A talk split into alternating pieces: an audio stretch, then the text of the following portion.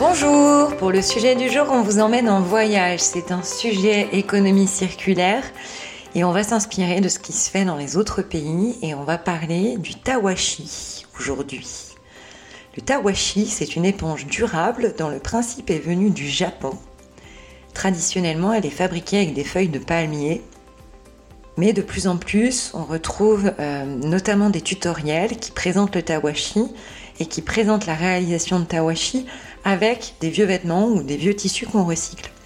On peut bien sûr la fabriquer soi-même à partir de vieux vêtements, ça permet de leur donner une seconde vie. Cette éponge est parfaite pour récurer ou faire la vaisselle. Prenez soin à bien la réaliser et elle sera très résistante.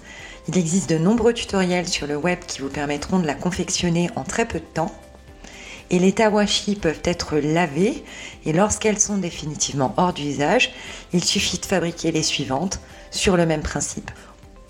Alors c'est votre défi du jour, réalisez votre première éponge tawashi. On vous souhaite une très bonne journée, on vous retrouve demain.